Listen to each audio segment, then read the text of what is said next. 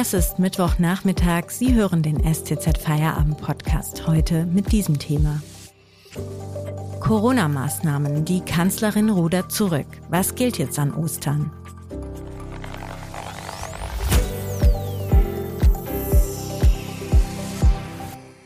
Mein Name ist Eva Maria Manns. Hallo.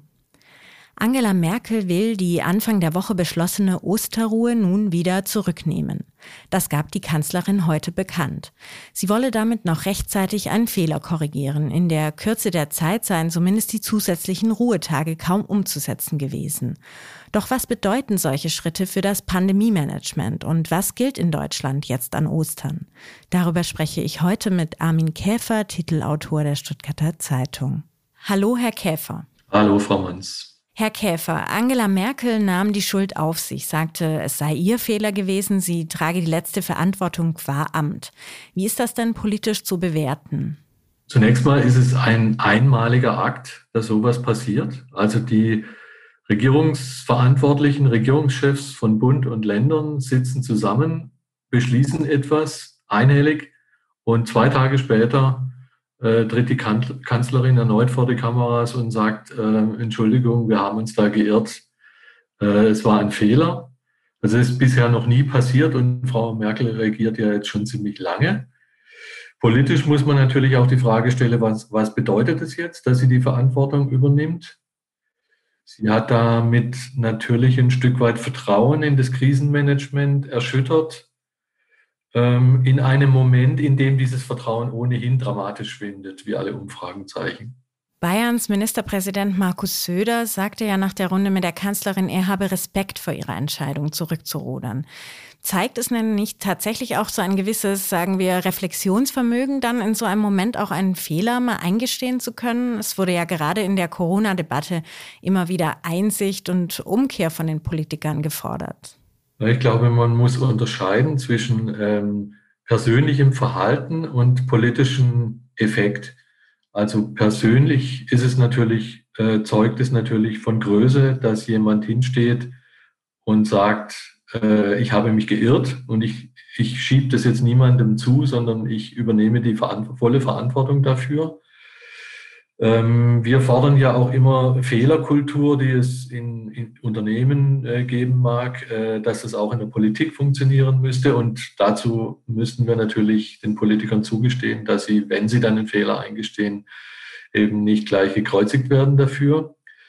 Andererseits ist es natürlich schon so, dass man erwarten muss, wenn die höchsten Repräsentanten des Staates beieinander sitzen und sich ähm, auf äh, Maßnahmen verständigen, dass man da nicht einfach äh, Dinge beschließt, deren Konsequenz man offenbar überhaupt nicht bedacht hat. Und das sind schon, äh, also unter diesen Konsequenzen, Punkte, ähm, auf die man hätte kommen können. Kann Angela Merkel da vielleicht gerade auch deswegen auf diese Art und Weise handeln, weil sich ihre politische Karriere sowieso dem Ende zuneigt, man ihr also zumindest keine Wahlkampfambitionen unterstellen kann? Merkel hat natürlich tatsächlich den Vorteil, ähm, dass sie da jetzt nicht mehr zur Rechenschaft gezogen werden kann von Wählern, also dass sie nicht Stimmeneinbußen ähm, riskiert. Aber andererseits riskiert sie natürlich einen Ansehensverlust. Also dass Leute sagen, wie kann man nur sowas beschließen und erst hinterher merken, dass es falsch war. Also sie mag kurzfristig jetzt Respekt äh, bezeugt bekommen für diese, für dieses Fehler eingestehen, aber dieser Respekt wird natürlich aufgebraucht. Ähm, ein anderer Punkt ist noch, ähm, es ist, finde ich, schon fast verräterisch, dass der neue CDU-Chef Laschet nichts Eiligeres zu tun hatte, als gleich zu kolportieren in der Öffentlichkeit, dass Merkel den vollkommen ähm, die volle Verantwortung für alles übernimmt, sprich den, die Verantwortung von sich selbst ein Stück weit wegzuwälzen weil der ist natürlich derjenige, der, der möglicherweise den Preis dafür bezahlen müsste am Ende bei der Wahl. Wie es mit den Corona-Maßnahmen an Ostern denn nun tatsächlich weitergeht, das klären wir gleich nach der Werbung. Wenn Ihnen dieser Podcast gefällt, denken Sie bitte daran, ihn auf Spotify oder iTunes zu abonnieren, damit Sie keine Folge mehr verpassen. Mehr Daten, Analysen und Hintergründe gibt es mit dem STZ Plus Abo für 9,90 Euro im Monat. Damit könnten Sie heute zum Beispiel lesen. Die Stimmung kippt. Viele Menschen empfinden die Situation im Corona-Lockdown als immer belastender. Zugleich verschlechtert sich die Versorgung psychisch Erkrankter. Was Psychologen jetzt raten, haben meine Kollegen Hanna Spanhel und Klaus Zins aufgeschrieben. Den Link zu dem Artikel finden Sie in der Podcast-Beschreibung. Unterstützen Sie Journalismus aus der Region für die Region. Dankeschön. Herr Käfer, Angela Merkel hat einige harte Beschlüsse vom Montag jetzt wieder zurückgenommen. Doch was gilt denn nun eigentlich in den kommenden Wochen? Also was ist erlaubt und was nicht? Ich glaube, diese Frage, das ist das eigentlich äh, Prekäre an dieser Art von Krisenmanagement. Diese Frage stellen sich viele Menschen, weil sie einfach den Überblick verloren haben, was gilt und was nicht. Ähm, es gilt im Prinzip äh, die Regeln des Lockdowns vor der Öffnung mit der Ausnahme, dass Friseure weiterhin äh, frisieren dürfen. Ähm, also manche Öffnungen, die jetzt äh, in den letzten Tagen äh, zu genießen waren, die werden wieder zurückgeschraubt. Zudem ist es so, dass lokal oder regional in einzelnen Landkreisen weitere Maßnahmen verhängt werden können, je nach Dramatik des Infektionsgeschehens, zum Beispiel Ausgangsbeschränkungen, wie wir es hier in Baden-Württemberg schon hatten, oder eben eine erweiterte Maskenpflicht, zum Beispiel beim Autofahren oder in, in Büros oder solche Dinge. Also es gilt eigentlich, ähm, es heißt immer, das sei jetzt der dramatischste Lockdown ever, den wir jetzt haben über Ostern. Das ist eigentlich gar nicht so. Wir sind eigentlich gewohnt, leider sehr lange schon gewohnt, ähm, die Regeln, die jetzt zu gelten, weiterhin gelten. Neben Lockdown-Politik äh, find, findet natürlich auch anderes noch statt, was äh, die ähm, Verhältnisse insgesamt verändern, verändert ähm, und in das Infektionsgeschehen eben äh, bremsen kann, nämlich äh, es wird natürlich geimpft, ähm, wobei man da auch Frage stell, Frage, Fragen stellen kann, wie äh, konsequent das geschieht. Also es gibt die Kritik, dass eben an die Hausärzte nicht, die Hausärzte viel zu spät in die Impfkampagne mit einbezogen werden und an die nur sehr zögerlich Impfstoff ausgegeben wird.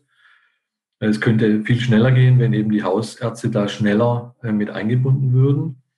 Und das andere ist eben, ähm, dass ähm, immer mehr Tests, ähm, Schnelltests stattfinden, wobei eben strittig ist, wie viel von diesen Schnelltests überhaupt schon verfügbar sind. Also die Regierung verspricht da dauernd, es gäbe genügend, aber in der Praxis vor Ort stellen die Leute oft fest, wenn sie selber welche kaufen wollen oder wenn Schulen welche besorgen wollen, dass es eben doch nicht genügend gibt. Und über wie es dann weitergehen wird äh, in den, ins Frühjahr hinein, das wollen die Ministerpräsidenten am 12. April entscheiden, wenn sie sich wieder treffen. Wieder zu einem ähnlichen äh, Zeitpunkt und wahrscheinlich wird es wieder eine lange Nachtrunde geben. Sie haben vorhin schon mal kurz die Kritik am Krisenmanagement angesprochen.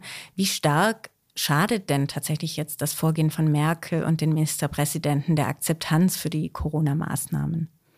Also wenn man etwas länger zurückschaut, war es ja so, dass ähm, Deutschland fast schon bewundert wurde von Nachbarländern dafür, wie diszipliniert und wie äh, vertrauensvoll die Bevölkerung zu den Beschlüssen der Regierung steht. Das hat auch für lange Zeit gegolten, eigentlich bis Weihnachten.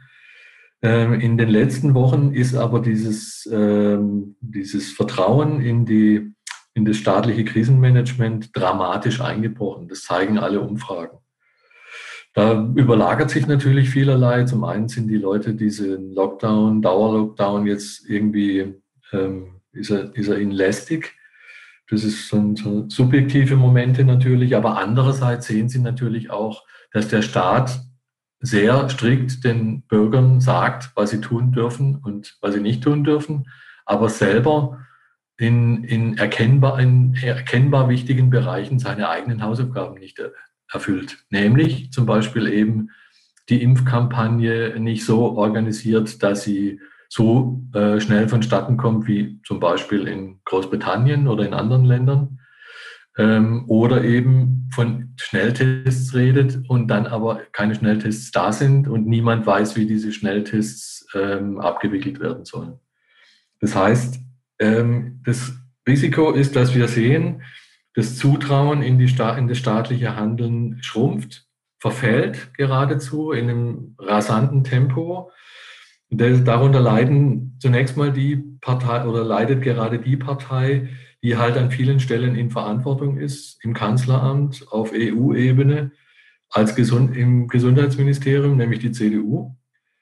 Ähm, und letzten Endes kann so eine Stimmung durchaus durch umschlagen in, in so eine allgemeine Haltung, der Staat versagt in dieser Krise. Und das wäre natürlich fatal. Zudem darf man, glaube ich, nicht aus den Augen verlieren, dass so auf der Parallelspur im Hintergrund ja noch eine Affäre ähm, vor sich hin kokelt, ähm, die man jetzt für sich betrachtet als Petitesse äh, an, äh, betrachten könnte, nämlich diese Maskenaffäre. Das heißt, Volksvertreter haben sich bereichert an der Not der Leute, die Schutzmasken brauchen. Und sie haben Geschäfte abgewickelt, dabei möglicherweise oder zum Teil schon er, äh, erwiesenermaßen Provisionen kassiert.